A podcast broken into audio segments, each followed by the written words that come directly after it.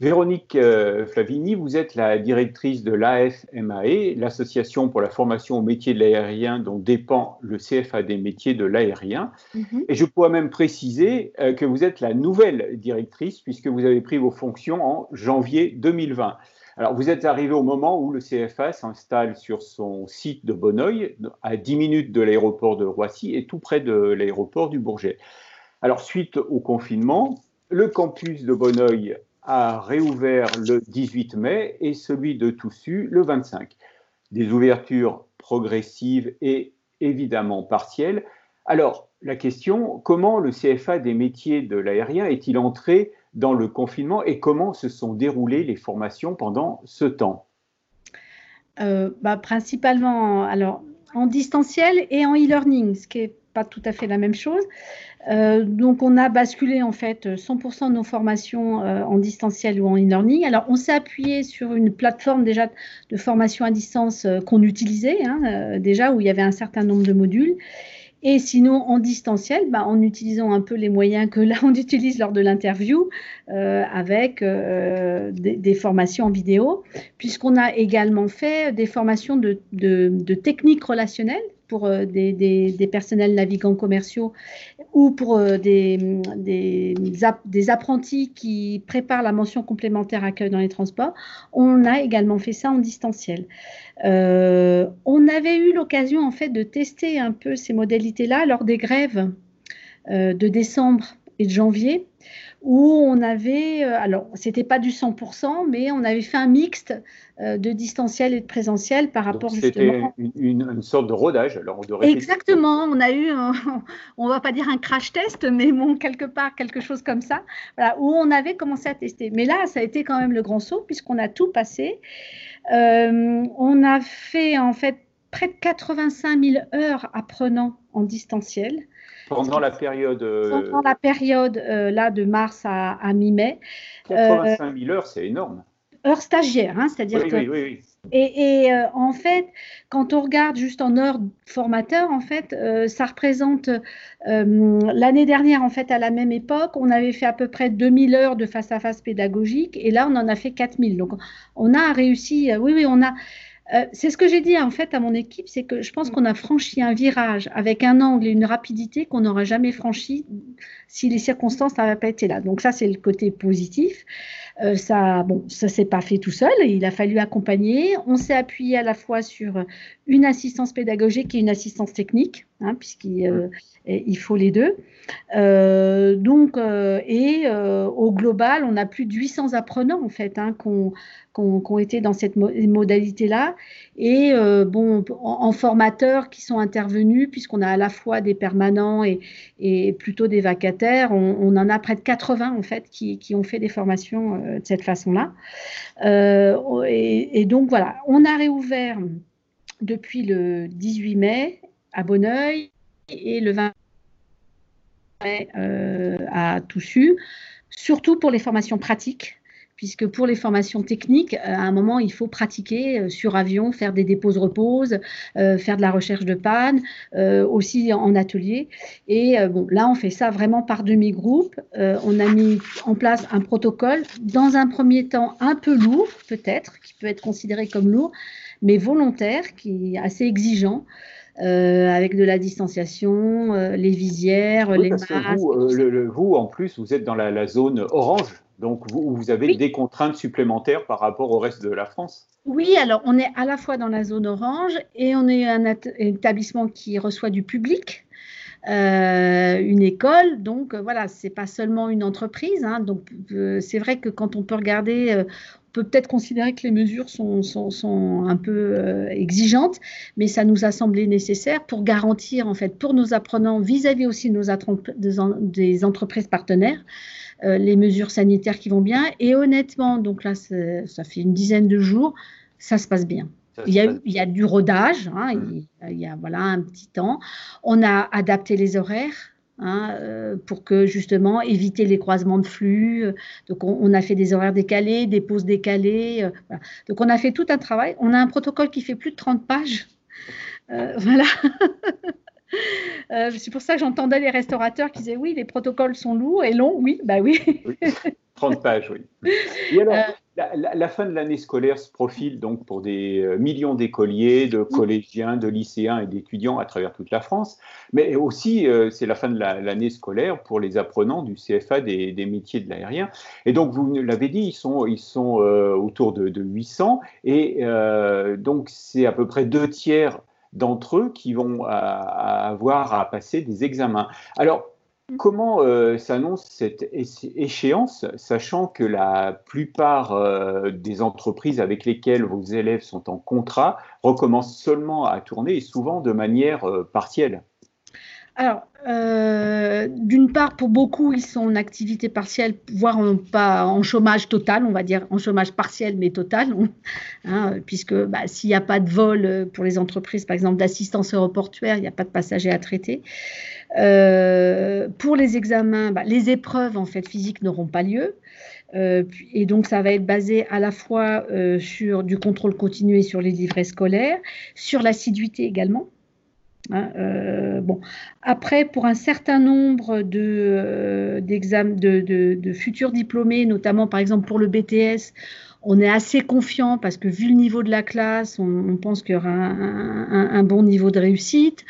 Euh, après, c'est vrai que les élèves qui pouvaient ou les, apprentis qui pouvaient être entre guillemets un peu en difficulté en présentiel, bah, ça n'a pas le distanciel euh, n'a pas changé en fait euh, les choses. On n'a pas eu de décrocheur, si vous voulez, lié au distanciel, si, si, on voulait le, dire comme ça.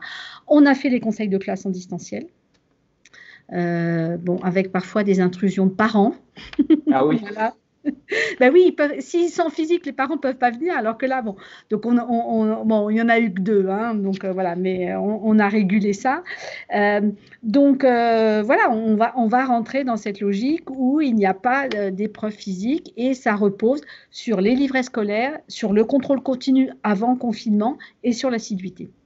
Alors, donc, euh, pour les centres d'apprentissage comme le CFA des métiers de l'aérien, le printemps, donc, comme on vient de le voir, est le temps des examens, mais il est aussi le temps du, recrutement avec des campagnes qui débutent très tôt euh, dans l'année, vers le mois de février. Alors, cette année, pour cause de confinement, vous avez été contrainte d'annuler vos traditionnelles portes ouvertes. Alors, comment avez-vous organisé vos recherches de candidats pour l'année prochaine? Alors, on a eu la chance quand même de pouvoir en faire une puisqu'elle elle était prévue au mois de janvier. Donc là, on est passé à travers les mailles, si on peut dire ça comme ça. Et euh, ça a été un succès parce que bien qu'on soit installé depuis très très récemment à Bonneuil, on a eu 1200 visiteurs. Il y avait vraiment foule, hein, puisque j'y étais, c'était une première. Et euh, d'ailleurs, j'ai trouvé que c'était un, moment vraiment intéressant de rencontre, d'échange avec les, futurs euh, candidats, mais aussi avec les parents, avec des acteurs locaux qui sont venus. voilà, c'était vraiment, moi j'ai trouvé une réussite. Et puis, on a aussi utilisé le digital. Clairement, euh, voilà. On, alors, on avait commencé de toute façon à rentrer dans cette logique-là, à faire ce qu'on appelle la préqualification euh, en vidéo. Euh, on fait passer déjà de toute façon les tests euh, techniques à distance. Ça, on était déjà rentré dans cette logique-là. Mais du coup, là, on a totalement basculé. Euh, on a utilisé les outils de, Facebook avec des Facebook Live hein, pour, faire connaître nos formations, avoir un échange un peu plus direct, puisqu'on ne pouvait pas aller sur les salons. Évidemment, on utilise LinkedIn et on utilise en fait tous les réseaux sociaux et on fait des entretiens à distance. Et au jour d'aujourd'hui, on a réussi euh, euh, avec ces, modalités-là à constituer plus de 300 dossiers de candidature qu'on va pouvoir présenter aux entreprises. D'accord. Et donc, euh, les entreprises, la crise du, Covid-19 a mis à genoux l'économie mondiale et en ce qui nous concerne, nous, l'industrie aéronautique qui était mmh. promise à une très forte croissance sur les années à venir. Donc il va falloir plusieurs années maintenant avant de renouer avec des taux de croissance comparables à ceux des mmh. années récentes. Euh, dans l'immédiat et pour un certain temps, donc les besoins des entreprises risquent d'être euh, très différents tant en volume qu'en nature. Alors du fait de ses origines, le CFA des métiers aériens est en prise directe avec la filière aéronautique tant du côté opération que du côté construction. Mmh. Alors comment pouvez-vous orienter votre offre si tant est que les entreprises vous le demandent? Alors, euh, on est dans une période totalement incertaine. Au jour d'aujourd'hui, euh, c'est vrai que depuis quelques années, on était vraiment en croissance. Euh, là, il y a un arrêt, hein, clairement.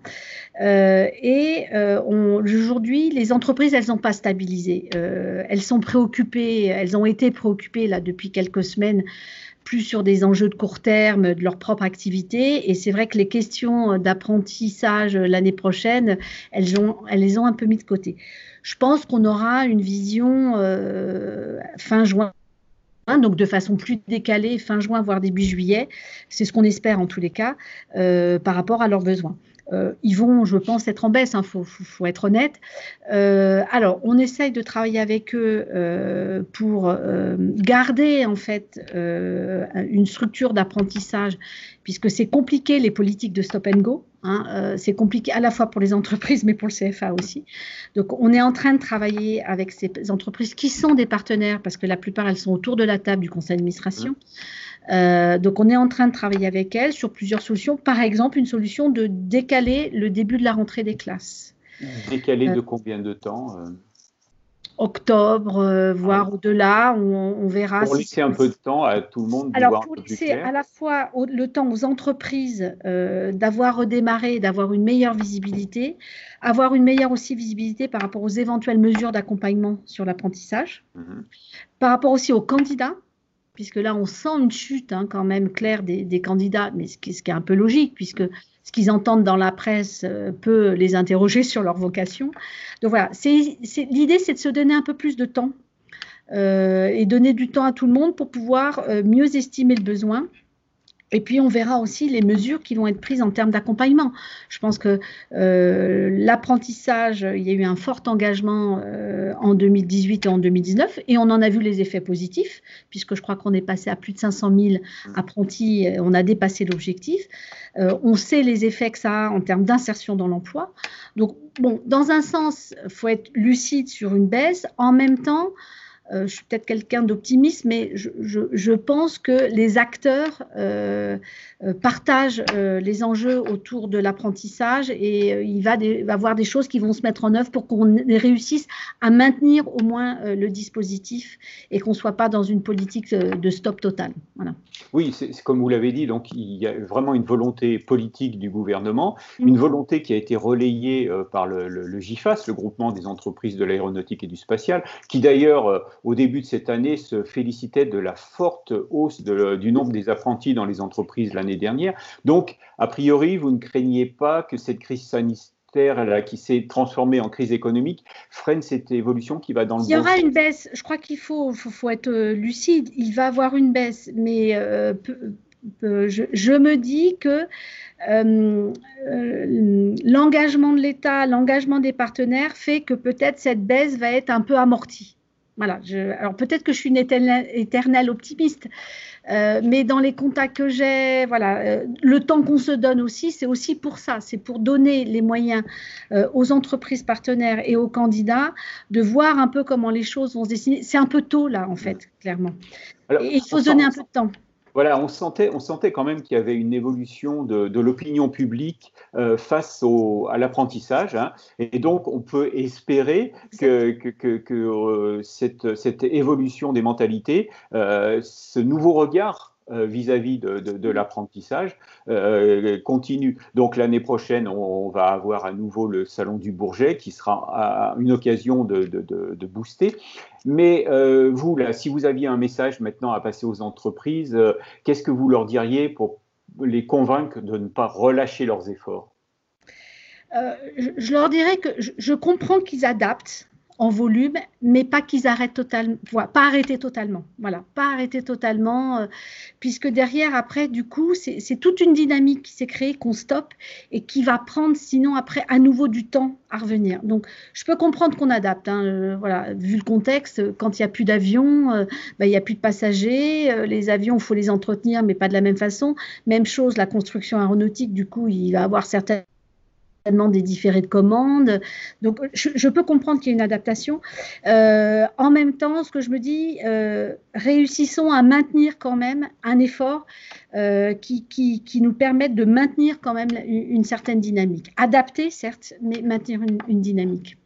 eh ben, nous allons vous aider à passer ce, message. Merci Véronique Flavigny et bonne, bonne continuation.